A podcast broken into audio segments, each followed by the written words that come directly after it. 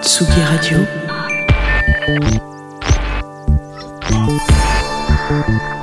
Tsugi Radio.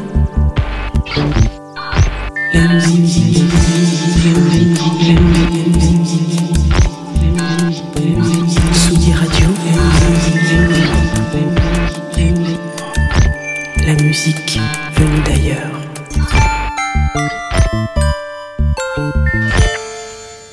Bonjour à tous et bonne année. Bienvenue dans ce premier ping-pong de l'année 2021. Ping-pong, l'émission TAFMAG sur la Tsugi Radio. Le principe de cette émission est simple. On réunit chaque mois euh, deux artistes ou acteurs artistiques de deux générations différentes, parfois pas si éloignées. Pour ceux qui ne nous connaissent pas, TAFMAG, c'est l'acronyme de The Arts Factory Magazine, un magazine qui recense depuis 2013 des histoires d'inspiration, d'héritage et de génération. Sur ce plateau avec nous aujourd'hui, Pauline Et Marie aka Ping et Pong. de chez Tafmag. On se retrouve ce soir pour parler d'art, du métier de galeriste et du street art pendant une heure avec nos deux invités. Magda Danis, bonjour. Tu es la fondatrice de la galerie Danis, aujourd'hui située dans le Marais. Magda, toi, tu es une pionnière. Tu as été la première à défricher des talents en art urbain en France, à vouloir leur donner une place en galerie et chez les collectionneurs, et à exposer du street art. Ta première exposition date de 91, tu avais 17 ans, et aujourd'hui, 30 ans plus tard, tu possèdes trois galeries à Paris, Shanghai et Londres, où tu exposes de l'art contemporain, de l'art vidéo et numérique et du street art. Tu collabores également en tant que commissaire d'exposition avec de nombreux musées et fondations à Shanghai, Paris, Pékin, Singapour, pour n'en citer qu'une partie. Tu as écrit de nombreux livres sur le street art, rassurez-vous, toutes les références pourront être retrouvées sur tafmac.com d'ici ce week-end.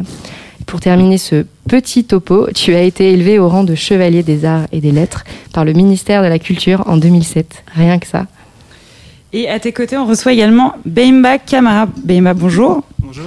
Tu es galeriste euh, également. Tu as fondé en 2019 la galerie Bimbap Galerie, qui organise des expositions à Paris, euh, toujours dans des lieux différents et souvent dans le Marais toutefois. La galerie présente le travail d'artistes contemporains, pour la plupart originaires des États-Unis, où tu as vécu, euh, une longue partie d'ailleurs. Tu es aussi en parallèle street artiste. Les Parisiens connaissent peut-être tes collages sous le nom de ton alias Coléo depuis ces dix dernières années. Euh, et tu as d'ailleurs, euh, tu avais réalisé une fresque euh, pour un de nos événements TAFMAG, c'était en 2015. C'est vrai, Ouais, Ça fait longtemps. ça fait un sacré bout de temps.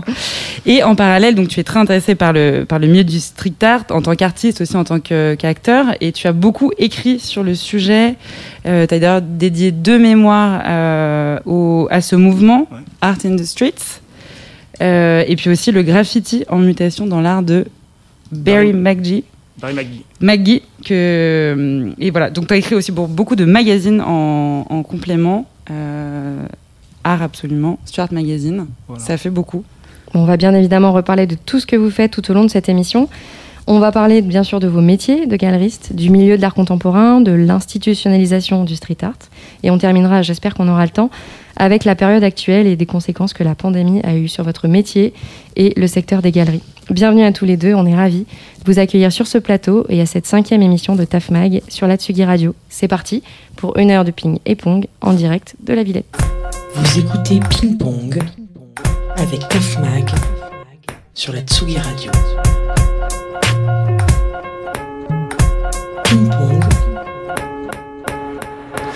Alors avant de parler de vos métiers de, de galeriste euh, on voulait euh, parler du, du street art en général qui est un, un domaine dont on parle pas souvent sur euh, sur le magazine. Et euh, voilà pouvoir resituer un peu le, le, le contexte de ce de ce mouvement Euh, le street art, euh, c'est un ou art urbain, c'est un, thème un peu fourre-tout euh, qui regroupe des pratiques artistiques assez différentes, c'est-à-dire toutes celles qui vont s'exprimer dans l'espace urbain. On parle de graffiti, de pochoir, de mosaïque, le sticker, l'affichage, le collage. la réclame ou même les installations, donc c'est hyper vaste. Tout simplement, comment est-ce que vous vous définissez l'art urbain, le street art, street art Bemba Tu ouvres le bal Ouh là là, euh, vaste, sujet. Euh, comme tu disais, ouais, j'ai écrit un mémoire hein, sur le, sujet, donc c'est- long à décrire. Euh, bah, moi, enfin, de manière très, très, très générale, je pense que c'est toute intervention artistique dans la rue.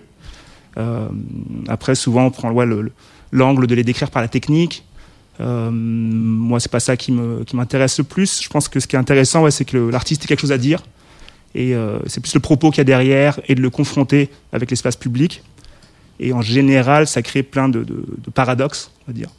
Euh, le fait de mettre une œuvre dehors pour qu'elle soit vue, en même temps, il y a le caractère éphémère. Euh, il y a le fait que ce soit autorisé ou non. Enfin, il y a tout un rapport au public qui change un petit peu euh, d'autres manières d'exposer plus classiques. Et donc pour moi, c'est ça qui est vraiment intéressant dans le street art. Quoi, la clé du street art. Et à, partir de quand est-ce qu'on peut estimer euh, que le street art a fait son, apparition dans, l'espace public, Magda?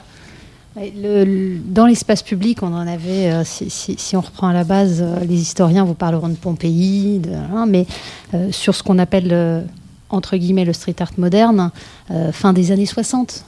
fin des années 60, Philadelphie, il y a des choses qui commencent à apparaître auxquelles on reconnaît une certaine filiation. Euh, je pense qu'avant tout, moi, on est tous mal à l'aise un peu avec ce terme de street art qui, comme euh, tu le disais, est très fourre-tout. Euh, et les artistes en premier, avant tout, c'est de l'art, point. c'est de l'art très contemporain.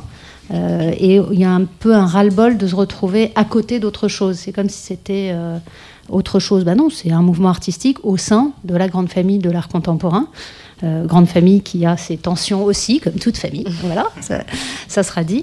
Euh, mais effectivement, il y a derrière, il y a, euh, comme tu disais, Maïmba, une, une, histoire. Il y a des rapports au public qui peuvent être un peu différents, mais comme ça l'est dans, dans l'art vidéo, comme ça l'est dans l'art numérique, avec de l'interaction. Là, c'est encore autre chose. C'est des rapports qui ont été, qui ont, dans les 40 voire 50 dernières années, beaucoup évolué et qui sont très intéressants à promouvoir. Nous, c'est ça qu'on aime finalement, que ça s'appelle euh, au sein d'une galerie ou au sein d'un festival ou au sein d'un musée, euh, ou dans la rue ou euh, perso en faisant un collage ou autre chose. C'est surtout ça, c'est de, repousser certaines limites de la création artistique. Et, là, pour le coup, ce mouvement-là a été très fort. Dire quand moi, souvent, je parle de déferlante. Ce qui s'est passé dans le grand tout qui est l'art contemporain, le street art a repoussé beaucoup de choses, a, repoussé beaucoup de limites. C'est ça qui est passionnant. Et qui est-ce qui justement a, motivé les, premiers street artistes à, graffer, à, mettre leurs pattes dans la rue Baimba Toi, tu peux en parler puisque tu es également street artiste. Tu as fait du, tu fais du collage, on le disait, sous l'alias Coléo. Qu'est-ce qui t'a poussé à justement à mettre ta patte euh, dans les rues de Paris ou autre d'ailleurs? Alors je précise, c'est un peu du passé. Hein. Quand je suis devenu galeriste, j'ai arrêté du coup. Il euh, euh, fallait choisir un petit peu son camp, sinon on est dans une position un peu ambiguë. Mais en tout cas, ouais, quand j'ai commencé, bah, c'était un besoin de, s'exprimer, hein, je pense, comme, comme beaucoup, ça naît souvent à l'adolescence. Euh, il y en a pour qui ça va être la musique, enfin le sport, différentes, euh, différentes choses. Moi, j'ai plutôt cette sensibilité-là. Et il y avait quelque chose ouais, d'extrêmement cool à pouvoir euh, s'exprimer dans la rue. Je pense que jusqu'à. Enfin, avant d'en faire et d'en voir beaucoup, et de, il y, a ce côté où on subit un petit peu la ville. dans un environnement qui est un petit peu voilà, parfois hostile, un peu dur, l'architecture, tout ça. Surtout voilà, à Paris, quand on est jeune, des fois c'est un peu compliqué. Et le fait de pouvoir intervenir, laisser sa trace, l'avoir évolué, avoir un échange, euh, c'était magique. Alors au début, c'était sans les réseaux sociaux, parce que maintenant on a un retour direct si on poste euh, sur Instagram et tout. Mais à l'époque, c'était des, petits euh, signaux qu'on nous envoyait. Des fois, il y avait des réactions sur l'œuvre, des petits mots, des choses comme ça. Ou des fois en négatif, hein, on se faisait arracher, on se mm. faisait... On pouvait voir des petits mots aussi négatifs dessus. Et, et ça, c'était assez, ouais, c'était des émotions assez incroyables qui maintenant sont déjà obsolètes, puisque avec les réseaux sociaux, voilà, on, a un autre rapport. Maintenant, c'est beaucoup plus, euh, ça a pris beaucoup, beaucoup d'ampleur. Mais en tout cas, à l'époque, il y avait ce truc-là qui était. Euh, et Magda, toi, tu te rappelles de ta première euh, confrontation avec le street art? Qu'est-ce que, Quand est-ce que tu as vu pour la première fois du street art et comment ça a résonné en toi? Alors, moi, j'ai la chance d'être pile de cette génération pour laquelle c'est arrivé à Paris alors que j'étais ado. Donc, bah, c'était sur le chemin de l'école, entre guillemets. Mmh. mais comme beaucoup, beaucoup de gens vous parleront de 83-84. C'était euh, donc les premiers tunnels euh, graffés, les premiers métros qui euh, avaient des traces, des trucs qui étaient de l'ordre du feu d'artifice quand on allait à l'école pour moi. mais, comme, beaucoup, comme beaucoup de gens qui ensuite sont, tombés dedans. quel que soit le, côté par lequel ils sont tombés. Mais je pense que le plus important, c'est ce besoin de s'exprimer et de communiquer. Donc pour les artistes, c'est effectivement d'avoir quelque chose à dire, que ce soit purement esthétique ou effectivement des, œuvres à message. Sache après, chacun choisit, euh, comme pour tout artiste, euh, choisit son, qu'il a envie de faire. Et puis de l'autre côté, pour moi je vais me placer plutôt du côté récepteur, donc le public et puis ceux qui, ceux qui œuvrent à, aider à ce que ça soit transmis, bah, nous c'est le plaisir de recevoir quelque chose. Et, souvent je dis que c'est un art d'une grande générosité. Parce qu'en fait, c'est fait. Il y a un retour. Il y, a, bah, il y, a un retour parce qu'il y a un dialogue, mais il n'y a pas une attente. c'est donné à voir. Alors après, qu'on aime ou qu'on n'aime pas. Donc les, grognons pourront dire Ah oui, mais j'ai pas demandé. Mais on n'en finit pas. On ne demande pas non plus qu'il y ait des grandes pubs et des 4 par 3 dans la rue. Donc euh, quelque part. Euh, et d'ailleurs, euh, anecdote, c'est ce, qui, ce qui a motivé certains des premiers grands graffeurs à New York. c'était de recouvrir les, affiches publicitaires. En début 80 pourquoi même fin des années 70, quelqu'un comme Quick, qui aujourd'hui a plus de 60 ans, va vous dire Mais euh, euh, moi, j'en avais marre que dans le Bronx, euh, il y ait des affiches à la Hoover, la dame blonde années 50, la pub classique, et, qui ne ressemble pas à ma maman. Donc, bah non, pourquoi eux, ils me prendraient du temps de cerveau? Des, sujets, après, dont on a beaucoup parlé, sur la pollution visuelle et, comment la pub nous, nous envahit. bah déjà, lui, gamin, il se disait, mais c'est pas normal, donc je vais les recouvrir ce que j'ai à dire moi est tout aussi important. Et, je trouve ça génial, en fait, cette prise de, pouvoir par l'image. Ce qu'on verra plus tard chez un obé qui appelle à la désobéissance visuelle en disant Mais attention aux images que vous lisez et que vous voyez tout le temps. On vous, on farcit le crâne d'images. Aujourd'hui, on est hyper conscient de ça, mais, euh, c'est des artistes qui, nous alertent sur, euh, sur plein de choses hyper intéressantes. Donc, euh, donc c'est un vrai plaisir. Alors la, la, particularité du street art, à l'évidence, c'est donc d'être dans la rue, en tout cas à l'extérieur, euh, s'approprier un espace euh, public qui donc n'est pas à soi. A fortiori, c'est un geste relativement fort, euh, un peu de protestation. Est-ce que on peut dire que le street art est, est contestataire? Mais est-ce qu'il est, c'est marrant parce que tu dis qu'il n'est pas à soi. Est-ce qu'il n'est pas à nous tous? L'espace public, il est public par définition, donc certains vont pouvoir objecter en disant bah non, mais en fait, il m'appartient aussi cet espace. Euh, et donc c'est sur ce mieux vivre ensemble en fait. Euh, alors effectivement, parfois par contestation, donc la contestation ne plaît pas à tout le monde, celui qui a la vie opposée, euh, euh, mais soit on peut contester, soit on peut dialoguer. Et en fait, il y a plein de choses comme ça où on peut le définir soit par la négative, soit par la positive. et il y a plein d'artistes, qui, de, graffeurs à l'époque, parce que le mot street artiste est, hyper récent, mais de graffeurs qui, qui, quand ils intervenaient, oui, c'était pour l'illégalité, c'était contestataire, c'était pour faire chier son monde, clairement.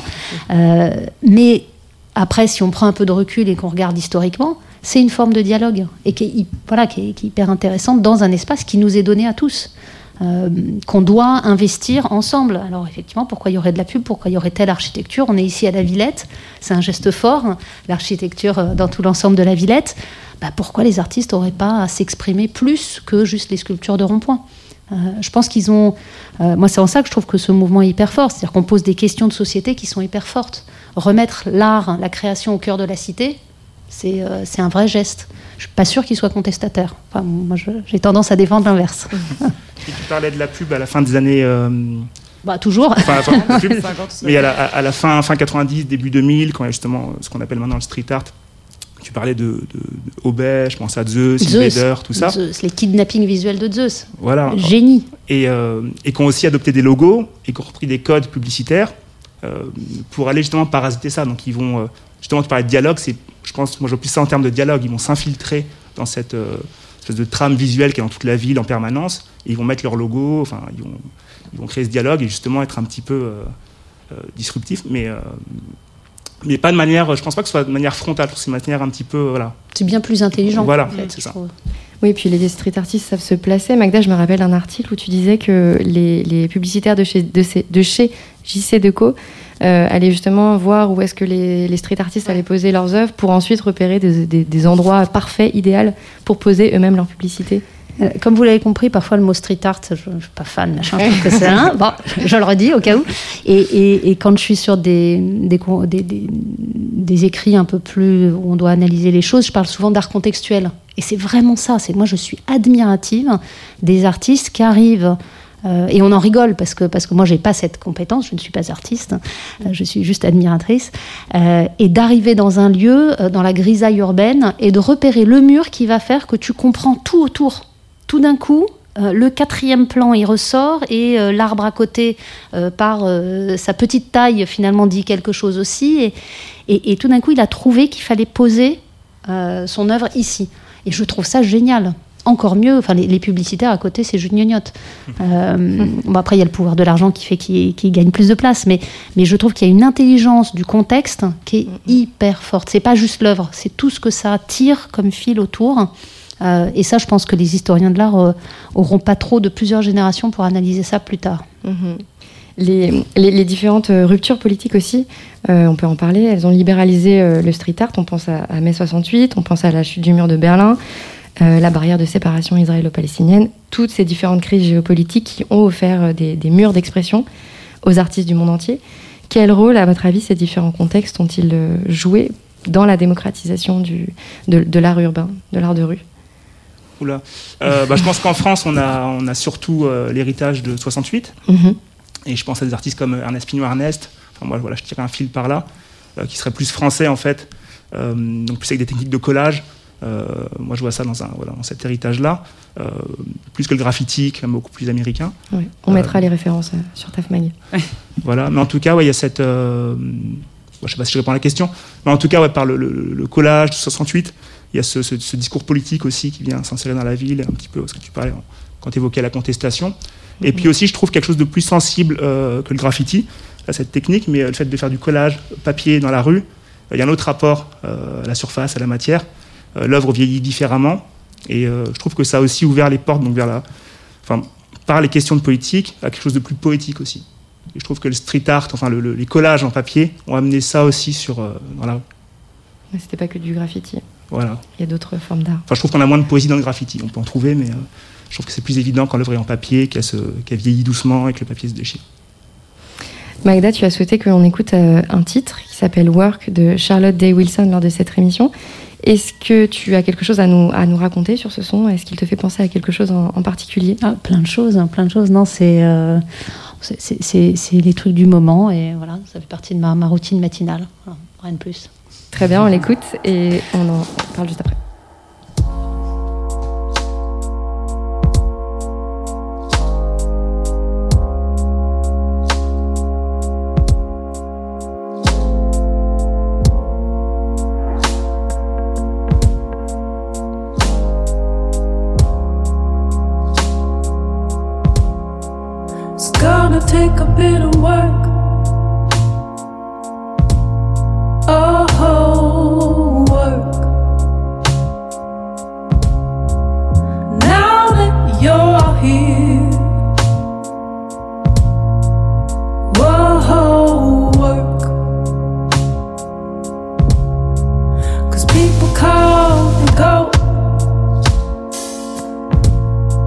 but I think you should know.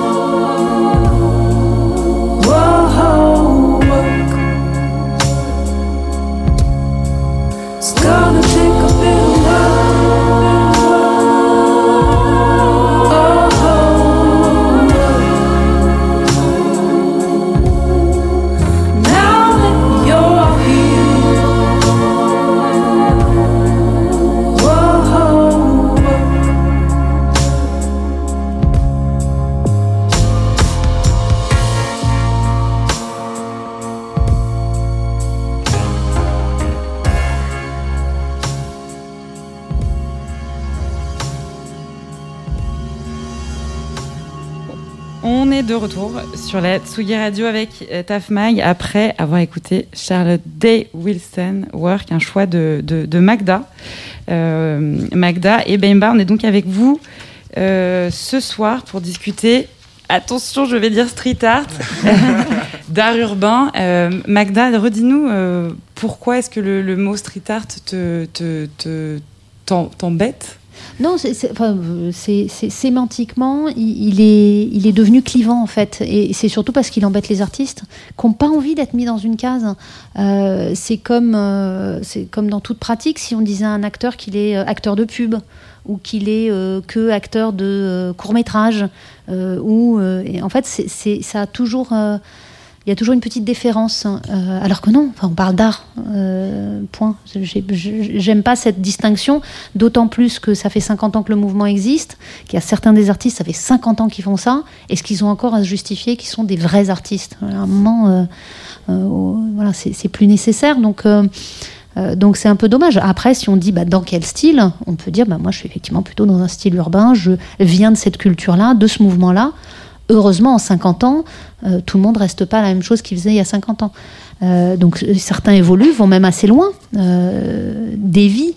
alors moi j'aime bien quand même retrouver ces racines-là, c'est-à-dire des artistes qui viennent de ce mouvement-là, même s'ils font autre chose, l'énergie, la culture, tout ça, elle est là. L'histoire, elle est dans les racines, mais là on, est déjà dans l'analyse de l'œuvre, alors que l'artiste, il, il, a juste envie d'être appelé artiste. Donc c'est par respect pour les artistes que, le terme, j'ai tendance à, à vouloir élargir. Alors vous êtes tous les deux donc galeristes, euh, représentants d'un art d'ailleurs assez euh, pas, pas uniquement d'art urbain mais plus euh, plus général. Euh, qu'est-ce que qu'est-ce que ça veut dire d'être euh, représentant d'art? Qu'est-ce que racontez-nous un peu ce métier de, de galeriste. Bimba, je te donne toutes les questions. C'est gentil de poser la question parce qu'en fait, il y a plein de gens qui ne savent pas ce qu'on fait. Euh, et je me rends compte par tous les visiteurs qui rentrent. Ah bon, vous, vous avez du travail? Euh, Alors souvent, quand euh, on pose la question, je, je réponds par des métiers qu'on connaît peut-être plus. C'est comme dans le cinéma, on est un peu coproducteur. Euh, on va euh, une expo ou une série d'un artiste, parce que c'est pas nécessairement que entre les quatre murs de, nos galeries. Bah, c'est comme un, film ou une pièce de théâtre, ou, euh, voilà, ou un opéra, ou ce qu'on veut. Euh, et on est un peu coproducteur du truc. Surtout nous qui sommes vraiment sur ce qu'on appelle le premier marché. On n'est pas là que pour euh, dealer, spéculer et tout. Oui, on vend, ça il faut l'assumer. Il n'y a qu'en France qu'on trouve ça, oulala, pas bien. bah oui, parce qu'il faut des moyens pour le faire. Si on veut payer pour l'expo d'après, bah en fait, voilà, ça. Mais comme pour un film, un coproducteur, il espère que ce qu'il a gagné sur le film 1 va lui permettre de financer le film 2. Et bah, le réalisateur, il est content parce qu'il va pouvoir en faire d'autres. Et celui qui l'a écrit, ben, on va peut-être lui acheter le scénar d'après. Euh, donc c'est exactement pareil. Notre métier, il est, il, est de mettre tout ça en musique. Alors du coup, ça fait des métiers assez complexes parce qu'on fait tout, de passer la serpillière, repeindre les murs, à parler d'art et, à venir vous voir ce soir. Euh, mais voilà, mais c'est euh, mais c'est ça qui fait aussi le, le, sel de ce métier et le charme de ce métier. Ouais. Memba, toi qui étais donc street artiste, artiste avant. Maintenant, donc tu es passé du côté galeriste. Tu as dit qu'il a, il a fallu faire un, choix. Euh, comment c'est pour toi ce métier de, de, de, galeriste qui est assez récent, puisque ça fait donc deux ans avec la Bim Bam Galerie Alors deux ans tout seul, et puis avant ça, j'ai travaillé. Euh, j'ai un petit parcours dans, le monde de l'art aussi. Euh, bah, comme le disait Magda, on est un peu des couteaux suisses, hein. on, fait tout. Donc il y a une partie qui est, enfin avant, qui était sympa, où on pouvait avoir un, être dans un vernissage avec un, verre à la main et avoir une super conversation. Euh, mais ça, c'est une petite partie de l'iceberg. Et puis, ouais, effectivement, de temps en temps, on passe à Serpillère, on fait de la compta, des choses comme ça. Et puis, beaucoup d'échanges euh, avec les artistes, les collectionneurs. La découverte euh, d'artistes. beaucoup, beaucoup de, à la fois de manière visuelle, hein, on va beaucoup glaner, chercher des photos, des images, trouver des, nouveaux artistes, essayer de creuser ça. Et puis aussi discuter. Enfin, il y, a plein de manières de, de le faire. Et enfin, voilà. Magda, tu as une particularité qui nous, qui nous fascine un peu, il faut le dire, c'est que tu as commencé hyper tôt, euh, à 17 ans. Ouais. Euh, et quand même, comment est-ce qu'on fait pour monter une galerie quand on a cours euh, 5 jours sur 7 euh, qu'on se lance dans un secteur qui est quand même pas le plus évident, dans un domaine d'art qui n'était pas le plus, le plus propice à l'époque, puisque tu as commencé en 91. 11, ouais. Comment est-ce que tu as apporté tout ce projet Moi, tu galères. Je, je vais pas faire. euh, non, c'est moi j'adore les gens qui disent ah génial, moi j'ai réussi. Euh, Non, alors c'est pas du tout la start-up. Hein. Alors là, bien au contraire, j'ai tout fait, euh, tout fait à l'inverse. Euh, mais moi je crois qu'on apprend beaucoup de nos galères, qu'on apprend beaucoup de, de ces moments. De, mais on pleure même. Enfin, il y a des trucs. et, et- et en même temps, j'aurais, je pense, pas eu la force de le faire si j'avais plus réfléchi. Et, et on se souvient tous quand on avait euh, euh, 15-17 ans, on, on a cette forme d'insouciance de croire que tout est possible. Euh, bah, c'est ça qui est top.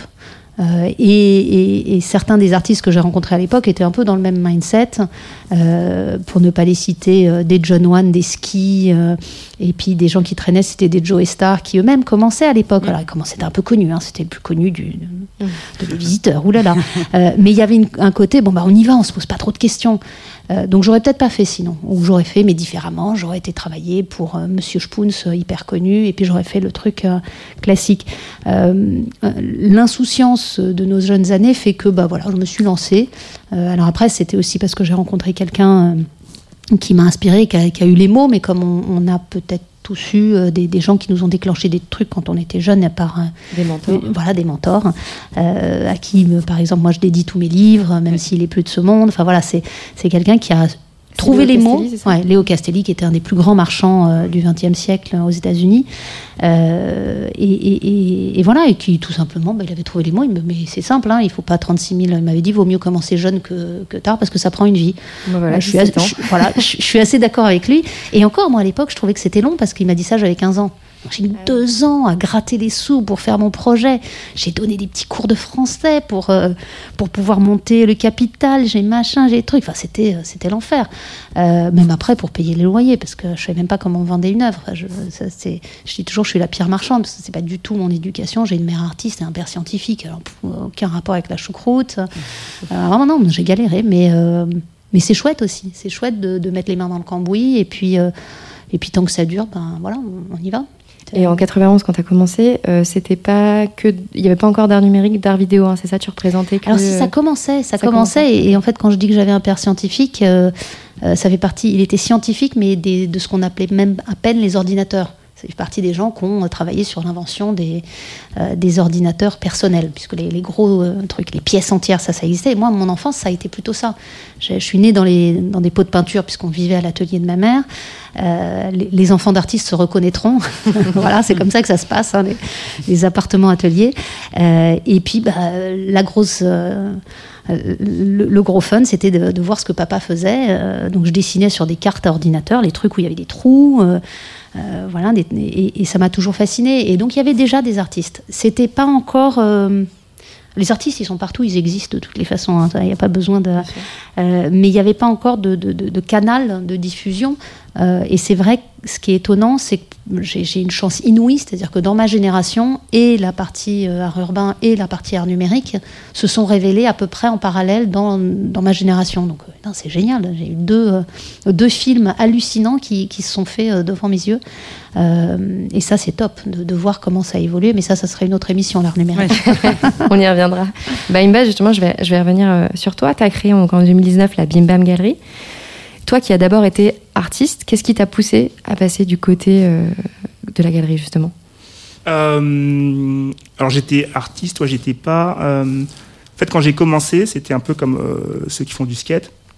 J'étais ado, c'était avec des potes, c'était pour me marrer, pour me réapproprier la ville, pour me. Voilà, c'était un truc très personnel. Et, devant moi, devant mes yeux, la pratique s'est professionnalisée. Donc, mais ça n'était pas au départ. Donc, C'était un truc fun, et puis d'un coup, on a vu des expos, bon, c'était marrant. Puis après, euh, les artistes ont pris une certaine cote, c'est de plus en plus sérieux. voilà. Les expos ont pris de l'ampleur. Et puis nous, on a vu ça, mais euh, voilà, soit on saute dans le train, soit pas. Enfin, c'était un peu ambigu. Euh, même dans le milieu, il y avait beaucoup d'allers-retours, des gens au départ qui étaient très hostiles, finalement, qui se sont exposés aussi. Enfin, il y a, il y a- il y a- ouais, c'est encore un débat qui est encore vivant aujourd'hui. Et, euh, et voilà, mais j'étais pas j'étais pas le meilleur côté artiste. Ça me, ça apportait beaucoup de trucs personnels, mais en tout cas, euh, voilà, j'aurais pas pu faire carrière. Mhm. Donc c'est resté un truc euh, voilà, qui était sur le côté, qui me, qui me plaît toujours. Par contre, c'est un, mouvement qui me passionnait. Euh, c'est un truc dont je parlais tout le temps. que, dans mon temps libre, je reste. c'est que ça, c'est que l'art, que, que, ces choses-là. Donc du coup, je me suis dit, bah, pourquoi pas en faire une profession. Et donc, bah, comme tout le monde, j'ai un peu papillonné, un peu les centres d'art. oui, tu avais travaillé à la Maison Rouge, c'est Voilà, je suis passé un petit peu à la Maison Rouge. après, j'ai bossé dans d'autres galeries. Euh, mais l'inconvénient, c'est très bien parce que c'est formateur et on apprend le métier et on comprend un petit peu comment ça se passe. Par contre, euh, quand c'est pas sa galerie, on ne décide pas de ce qu'il y a sur le mur. Et donc, au bout d'un moment, c'est frustrant, surtout quand on est passionné. Si on fait ça de manière un petit peu, voilà, c'est un métier comme un autre. Bon, c'est pas grave. Mais quand on est passionné, du coup, ça, ça, travaille un petit peu. Et donc, finalement, j'ai décidé d'ouvrir mon lieu, de choisir ce que je mettais sur le mur. Et surtout que, euh, étant à Paris et ayant vécu en Californie, euh, ça me manquait cette culture-là. On a beaucoup la culture new-yorkaise hein, quand on parle des États-Unis, mais euh, on n'avait pas euh, Auckland, San Francisco, je les voyais pas à Paris. Donc du coup, je voulu amener ça aussi, qu'il y avait un, plus, quelque chose que je pouvais amener, qui n'avait pas été encore fait, donc amener ma petite pierre à l'édifice. Mhm, et donc c'était ça, le, voilà, ça l'idée du projet. Et tu as rencontré des freins particuliers à la création de cette galerie? Oh ben. J'imagine, des centaines. oui, créer une entreprise, bah, c'est ça, c'est avancer avec le, frein à main, quoi. C'est compliqué. Et puis on a eu euh, ben, 2020, hein, donc je ne vais pas, pas décrire, mais c'était un peu compliqué aussi de, de se lancer avec une, une, pandémie en même temps. Euh, après, enfin je dis ça, voilà, j'étais un petit peu râleur. Euh, de l'autre côté, là on est à la, Villette, juste à côté il y a la Cité des Métiers. Mhm. Quand j'ai voulu me lancer, j'ai pu y aller, ils m'ont donné beaucoup de documentation, j'ai pu de A à Z voir comment on fait une entreprise. donc cette partie un peu entrepreneur, on est aussi il faut un peu chercher. Euh, à côté de chez moi, il y avait un, s'appelle un, BGE, enfin un espèce de bureau qui m'a aidé aussi à monter la boîte. Donc euh, cette partie-là qui est des fois un petit peu intimidante, parce que quand on, moi, je suis comme Magda, je viens pas de ce milieu-là au départ. Euh, voilà, j'étais parent plutôt enseignant, donc euh, voilà, l'entreprise, tout ça, c'est pas quelque chose qui nous parle. Et ça, par contre, voilà, ça a été assez facile. Enfin, c'est un peu de travail, mais ça a été facilité par les aides qu'on a autour de nous. Mhm. Et donc j'ai pu lancer ma boîte facilement. Et en, parlant de frein, euh, Magda, tu as beaucoup parlé du fait que tu es euh, donc une femme dans un milieu d'art assez masculin. Euh, on a pu regarder pas mal d'interviews où tu revenais sur le sujet.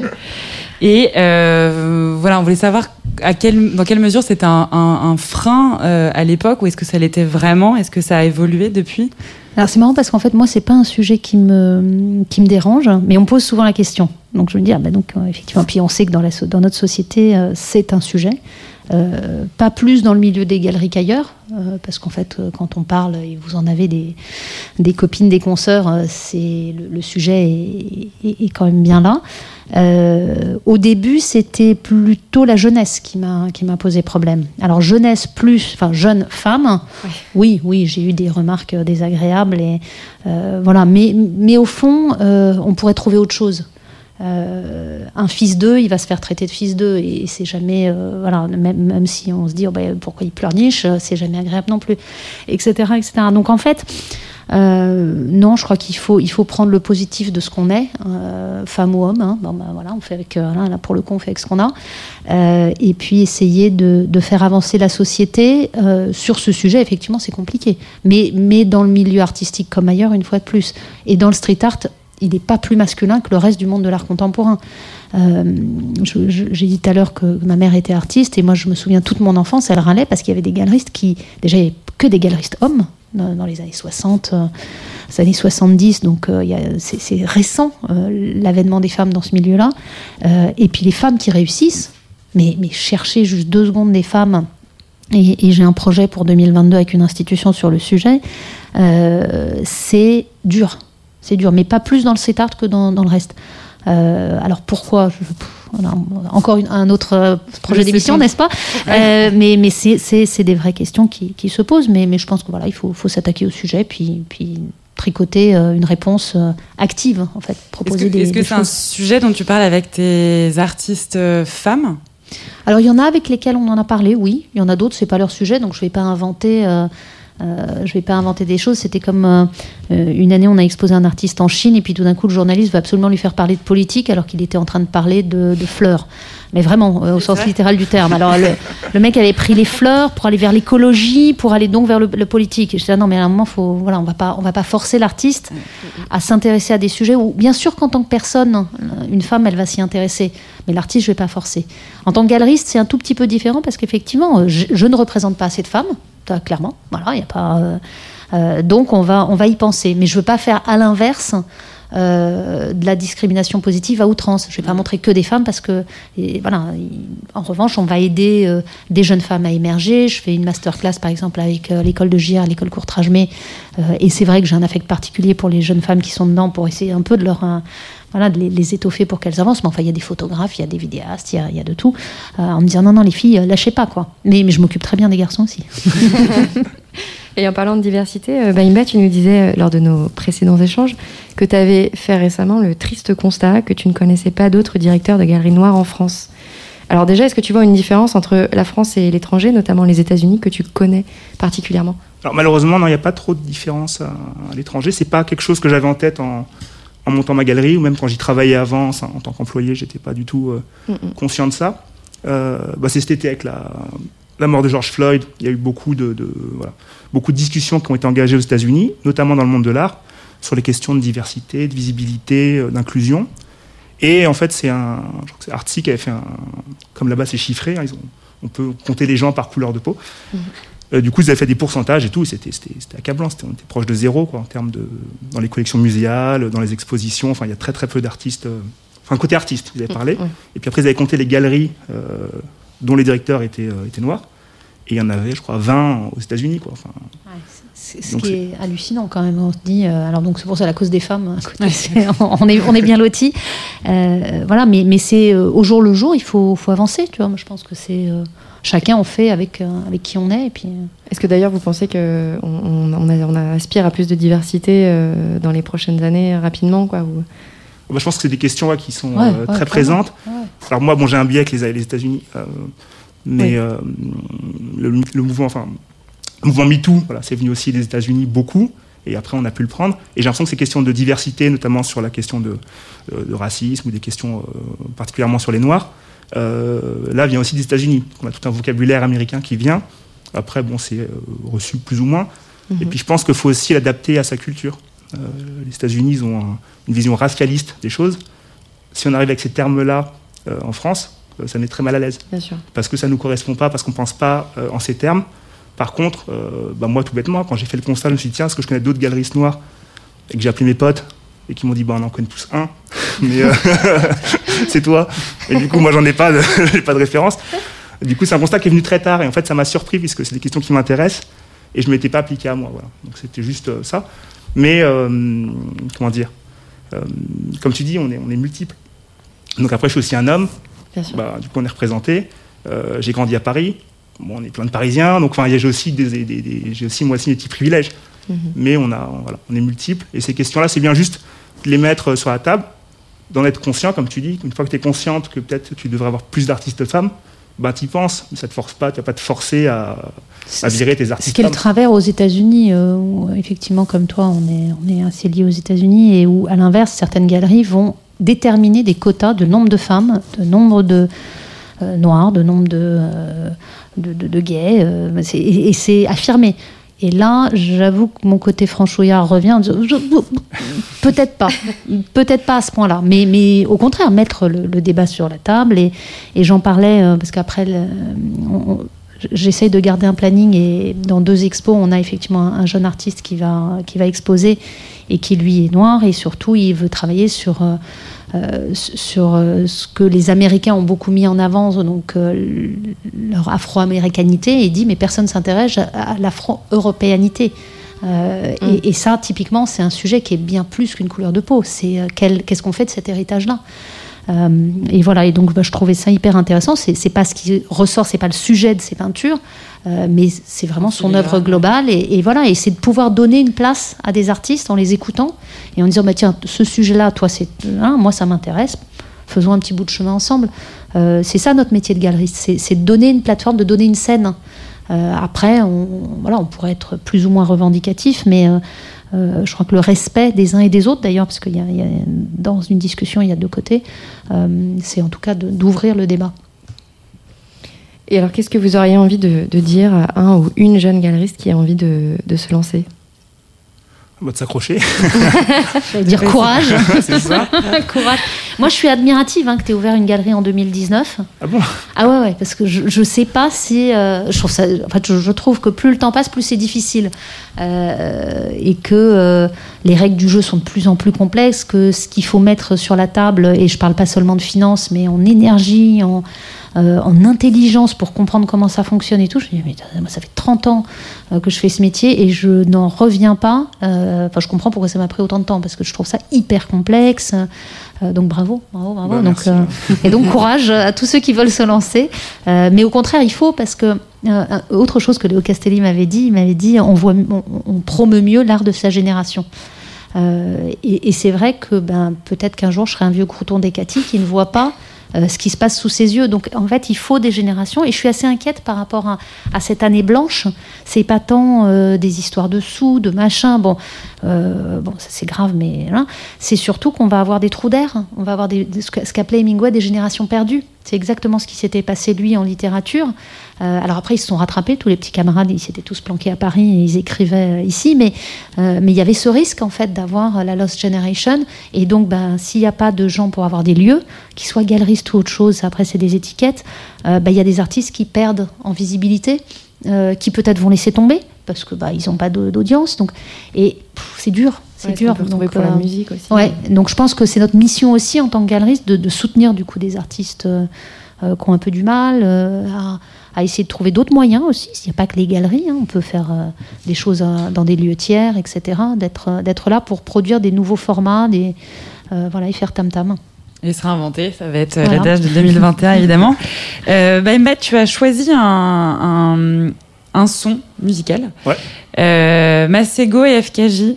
Pour, pour ponctuer cette émission, tu nous disais que c'était un peu la, la BO de, du premier confinement. Ça ouais, a de t'avoir inspiré, c'est ça? C'est ça, ouais, bah c'était ouais, c'est le, le son des, des, bons moments en famille euh, à la maison. Et euh, voilà. Et qui ont un bel écho. Euh. Voilà, c'est les bons souvenirs, les quelques bons souvenirs du confinement, voilà. Alors on l'écoute.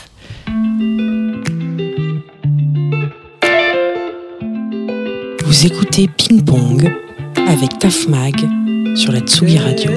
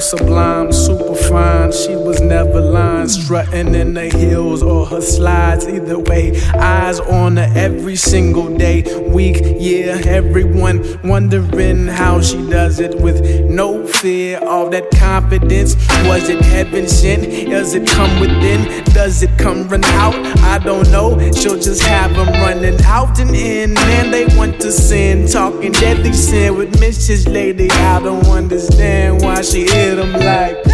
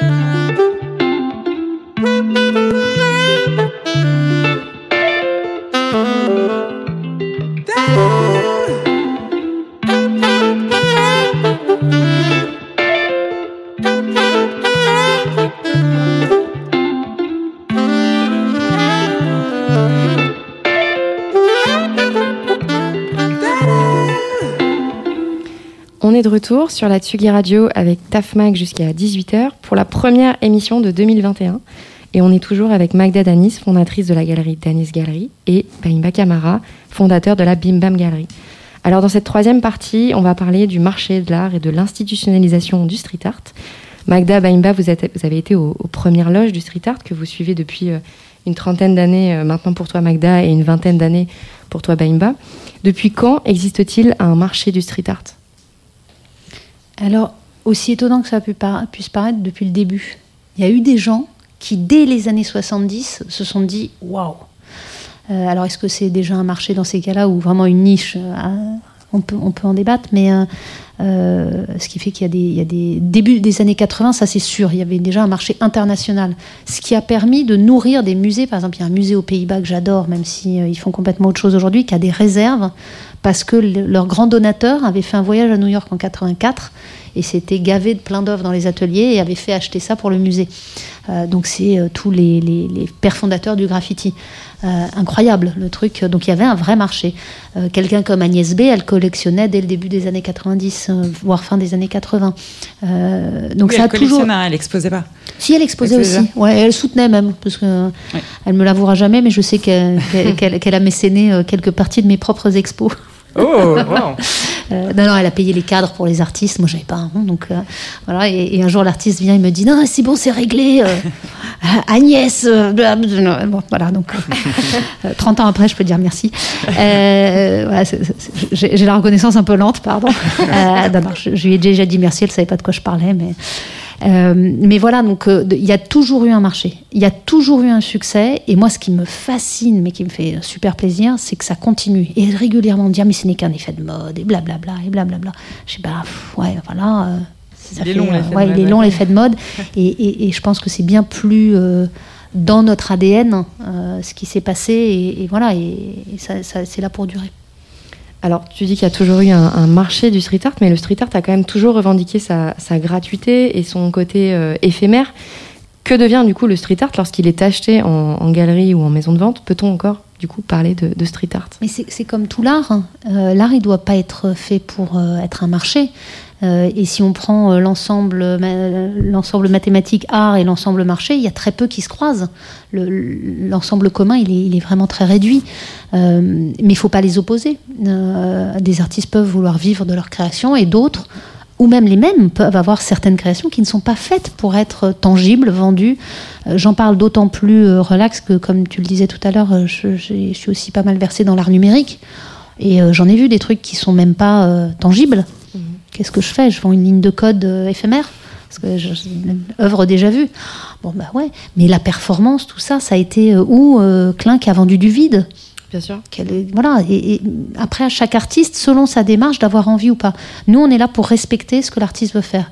Une fois de plus, un peu comme un coproducteur. Celui qui n'a pas envie, celui qui a envie de faire son film et de le garder tout seul, enfermer ses bobines dans un coffre, mais vas-y. Et- et je serais presque jalouse. Et j'ai des artistes, même dans le street art, qui veulent pas entrer en galerie euh, et, et que j'adore. Et, et- et en même temps, je respecte énormément cette démarche-là. Je redemande régulièrement, mais on ne sait jamais.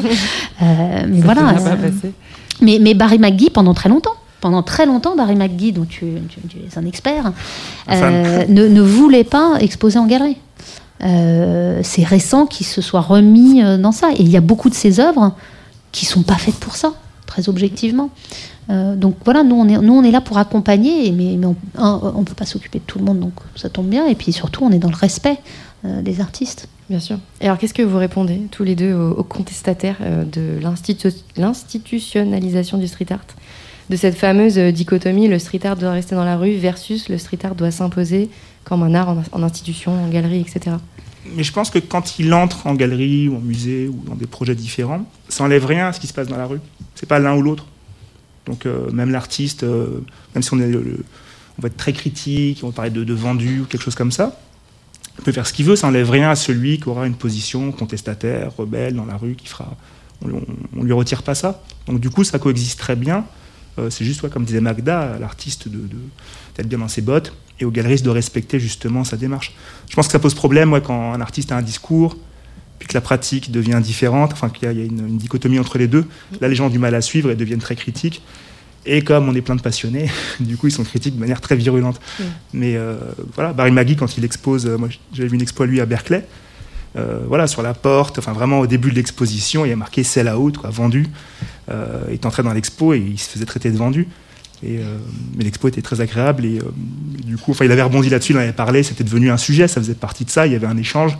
Et euh, c'est ça qui est intéressant, c'est qu'aussi c'est des artistes euh, contextuels et du coup qui savent très bien s'adapter.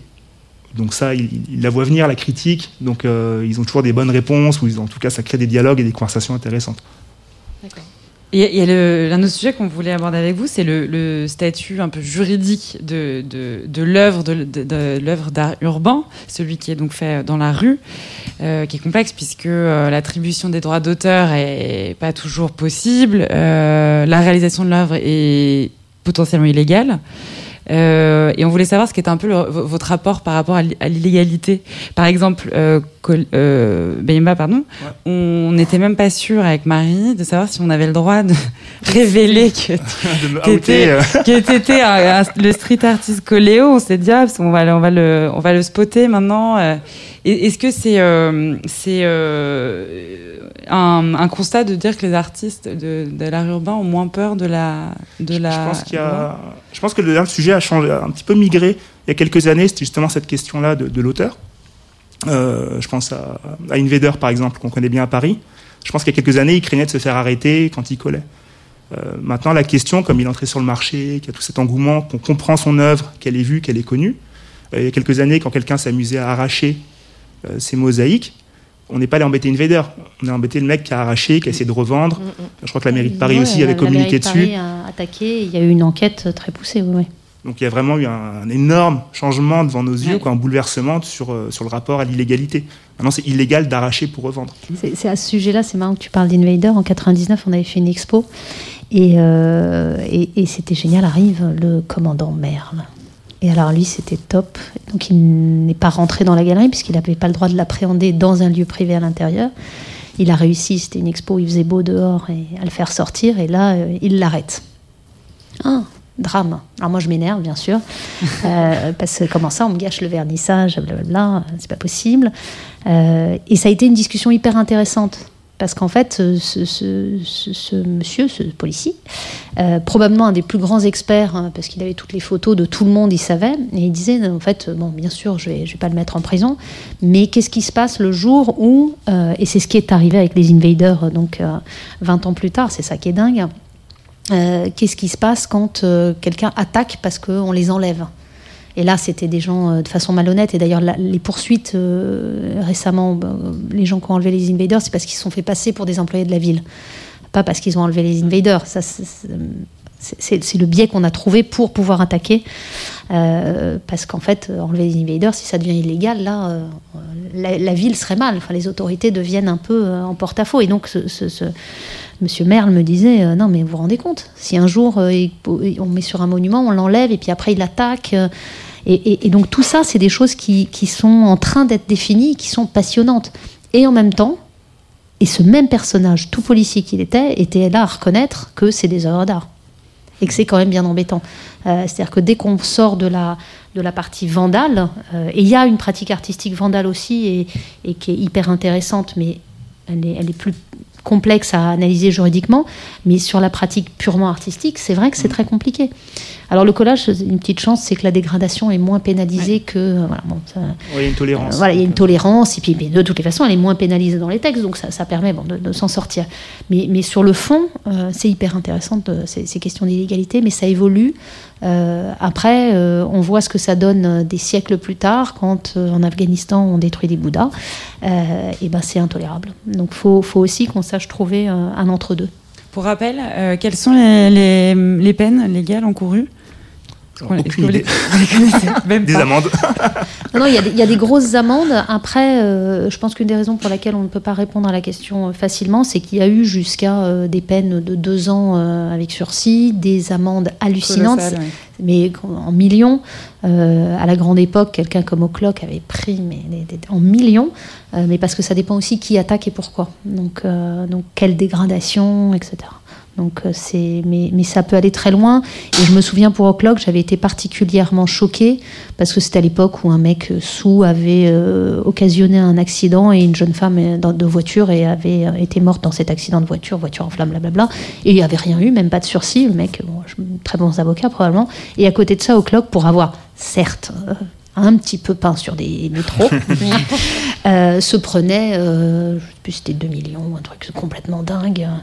Euh, et là, on dit, mais, mais dans quel monde vit-on? Mais bon, mm. c'est peut-être assez maladroit comme. je euh, je suis pas juriste et c'est maladroit euh, comme, comme comparaison, mais, mais je me souviens, ça m'avait beaucoup choqué et c'est très pénalisé. Et dans certains pays, bah, tu, toi qui connais bien la Californie, il y a certains comtés en Californie où si tu te balades avec des bombes dans ton sac à dos, des bombes aérosols de peinture, je précise, mm. bah, c'est pénalisable.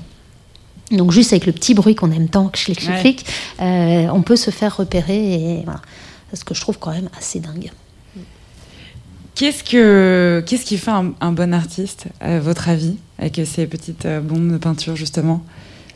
Euh, T'aimes bien les questions larges, je remarque. Et en plus, euh, à toi. Alors vraiment, c'est très, très, très... On imagine que c'est pas justement qu'une question de talent, de technique, il y a plein d'autres choses à, côté. Alors c'est très subjectif pour moi, en tout cas dans, dans, mon métier, dans ma galerie, euh, c'est le propos qui m'intéresse. Donc je travaille avec des artistes qui ont vraiment, qui essaient de dire quelque chose de la société actuelle. tout à l'heure, on, a parti, on parlait de Jeffrey Chang, un artiste skater euh, qui est gay et qui euh, revendique justement cette culture queer et skate.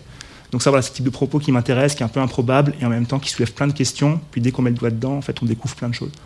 Et donc euh, voilà, enfin, j'ai plein d'exemples comme ça. En tout cas, moi, les artistes avec qui j'ai envie de travailler, c'est des artistes qui abordent des sujets très actuels, lourds parfois, mais avec légèreté. Donc c'est en même temps, je te montre une peinture de Jeffrey Chang.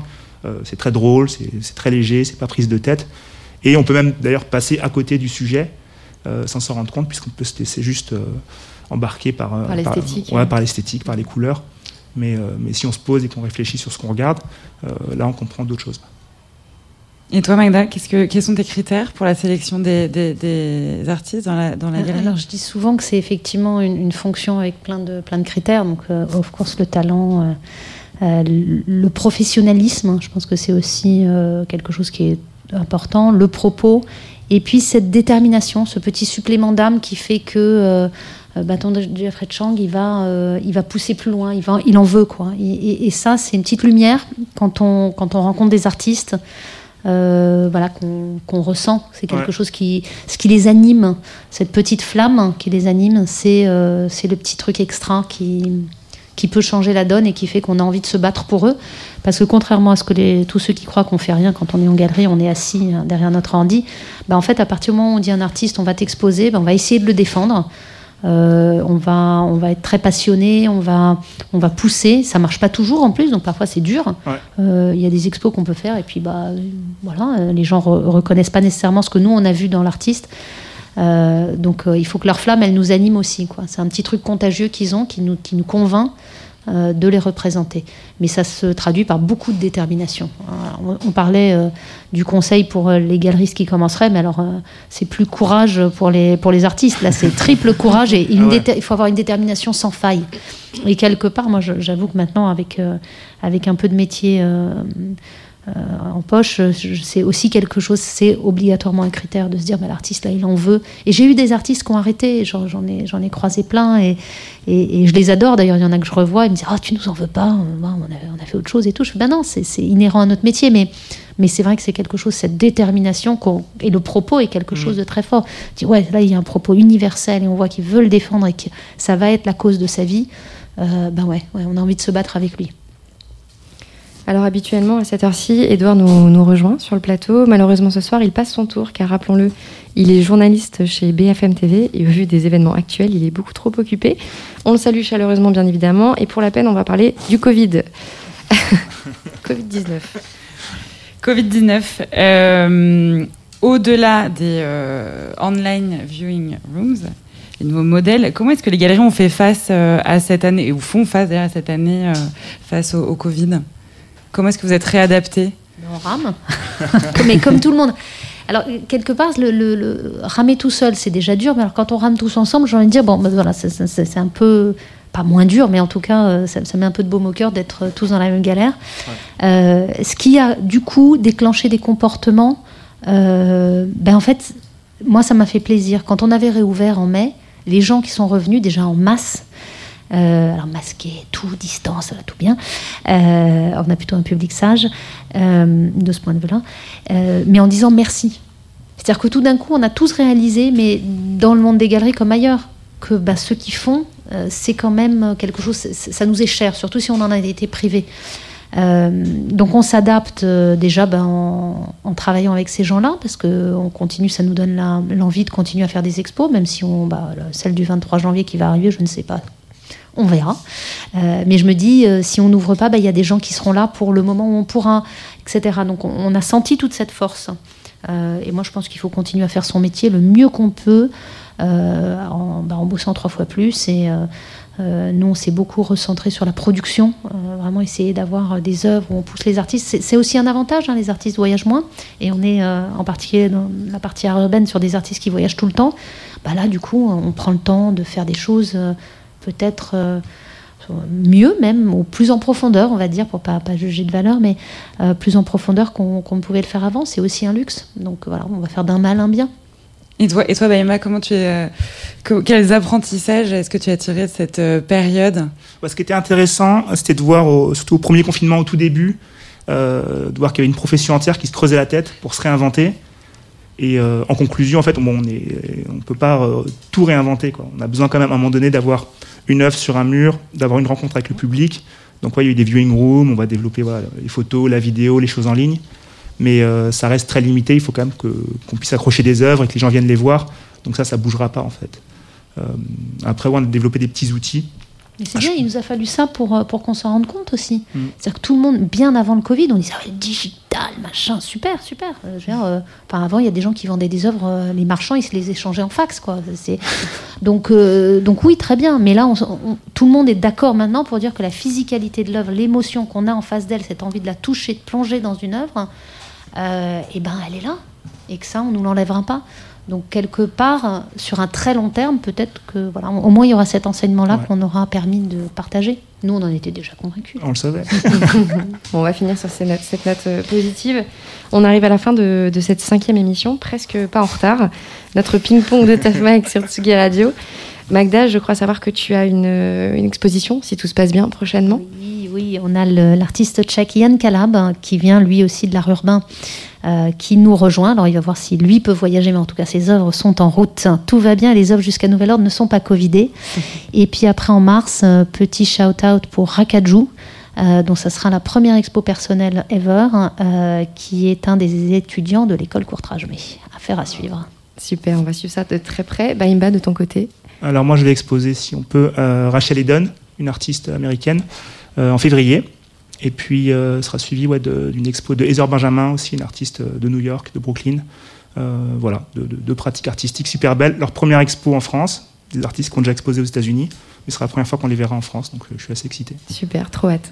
Magda, Baimba, merci infiniment d'avoir été avec nous ce soir. C'était un grand plaisir. Merci, merci à vous. On pourra retrouver toutes les euh, informations qu'on a échangées, tout ce name dropping assez intense euh, sur euh, tafmag.com, où évidemment, chers auditeurs, vous pouvez nous retrouver tous les jours. Ce mois de janvier, on a décidé de parler de la, de la fête. Euh, et chaque jour, pendant 15 jours, on va euh, proposer un, des profils d'acteurs de, de, de, la fête, euh, des acteurs culturels du monde de la nuit, euh, pour démarrer cette année. On se retrouve avec Ping et Pong tous les troisièmes mercredis du mois. Rendez-vous donc le 17 février prochain. Merci Antoine Dabrowski pour l'accueil chez Tsugi Radio et la technique, et Léa Pelletier, attachée de production. À très vite. Merci beaucoup. Bye bye. Bye bye.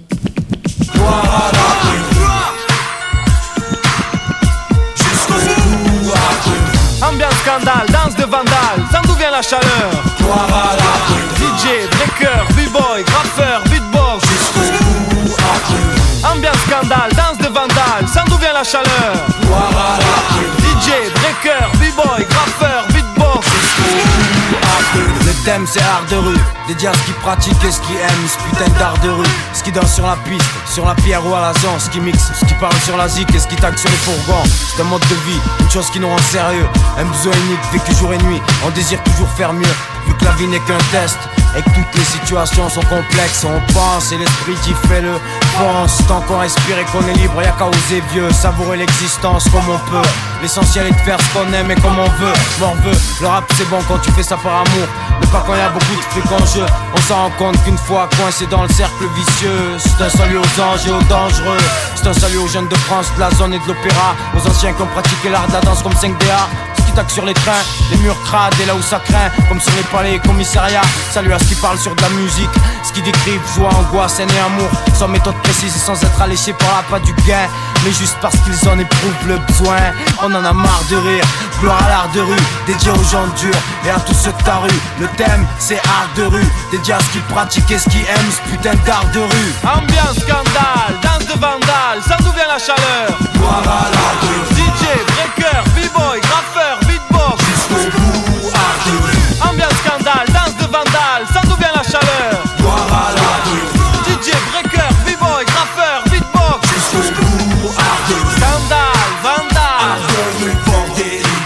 T'as reconnu notre style ou tu connais pas C'est qu'on est là, dégommez ça, stop les débats. Étonnez-moi, les femmes, les gars, faites des dégâts, déconnez pas. Troisième millénaire, rien qui change, b-boy. Dédicacé à ceux qui rappaient sur beatbox. Maintenant les MC veulent tous parler de la même chose. Mais ils ne font pas baigner leurs textes dans la même sauce. On explose, extorque, exporte, explore, sextoque, s'escorte, vexport et fuck Si t'aimes pas le rap c'est quoi qui te dérange Tu veux peut-être nous abattre, c'est ça qui te démange. Des petites phrases et des phases face au drame de la rue. On s'emballe, tu te sens mal si tout crame, c'est de l'abus. Les ordures pensent qu'on est bon qu'à prendre Vendent des drogues dures qui s'approchent, ressentent la morsure. Le truc c'est forgé dans la pénombre. L'attente était longue, goûte l'élixir, bois une gorgée et tombe. T'as reconnu ce putain d'art de rue. Faut le suivre à la trace ou pas le perdre de vue. Dédié à ceux qui dorment pas, L-A-Z-O-N-E D-J-U-L-S-2-O-N, S-O-U-N-E J'entends dire que nos zones sont synonymes d'échec. C'est vrai que chez nous c'est plutôt qu'architecte. Que nous payons en liquide et rarement par chèque. Gardons la foi dans ces périodes où tout est sec. Même au plus bas dans la merde, on lâchera pas le steak. On l'a déjà dit mec, c'est nous contre eux. Dans tout duel, moi n'a marre. il en reste jamais deux. Dans nos ruelles, Seigneur, ne viens pas qui veut. Votre politique, on ignore. Dans nos quartiers, c'est sauf qui peut. Si ça va pas, on s'en remet à Dieu. Que sa puissance exauce nos voeux. Que la gloire soit dans nos rues et dans cette architecture. Ça encouragerait tout ce qui ont cru. Ma famille, font Kiev et le crew. Dans ce monde où tout est flou, on essayera de faire notre trou. Dans cette ambiance danse des chacals, destin vandale, tous poussés par la dalle. Dans ce qu'on entreprend, faut être des morphales. Y a toujours une faille, gloire à l'art de rue. Ambiance scandale, danse de vandale, ça d'où vient la chaleur. Gloire à l'art de rue. DJ, breaker, b-boy, graffeur, beatbox. Jusqu'au bout. Ambiance scandale, danse de vandale,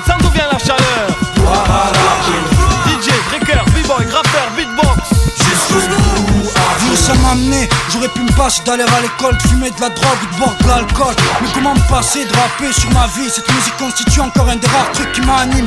J'ai pas confiance en l'argent, ça passe d'un compte, d'une main, d'une poche à une autre. Et puis même s'entretuer une autre. Je fais pas confiance aux femmes, ça passe d'un homme à un autre. De l'arrière d'une case, d'un lit à un autre. Note que dans nos têtes, c'est le vrai désordre. Pour preuve, je des trucs qui ont rien à voir les uns avec les autres. Si, si, c'est men's world, je me rends compte quand je suis plus mal, bien die, fucked up. Je suis pas doué pour le vol ni pour le deal, je rappe pour vivre. C'est toujours mieux d'avoir des flics qui me poursuivent. Je fais pas ça pour les femmes, ni avoir trop de fans, ni pour voir ces rimes classées profanes. Gloire à l'art de rue, si tu vivais ce qu'on voit, je suis prêt à parier que t'exprimerais les mêmes faits que moi. On n'est pas si loin du chaos, nous n'est à l'abri d'être plus bas, pense au cas où tu seras amené à fumer ce qu'on fume, boire ce qu'on boit, vivre ce qu'on voit ou livrer ce qu'on bat. Gloire c'est la guerre, même si tu peux pas le croire. Y a aussi de l'amour partout, même dans mon rap, même si tu veux pas le voir. DJ rues, l'art qui s'en dégage, tout ce qui exprime la rage, tous nos apaches. Funky Family, l'histoire continue. Jusqu'au bout dans l'art de rue.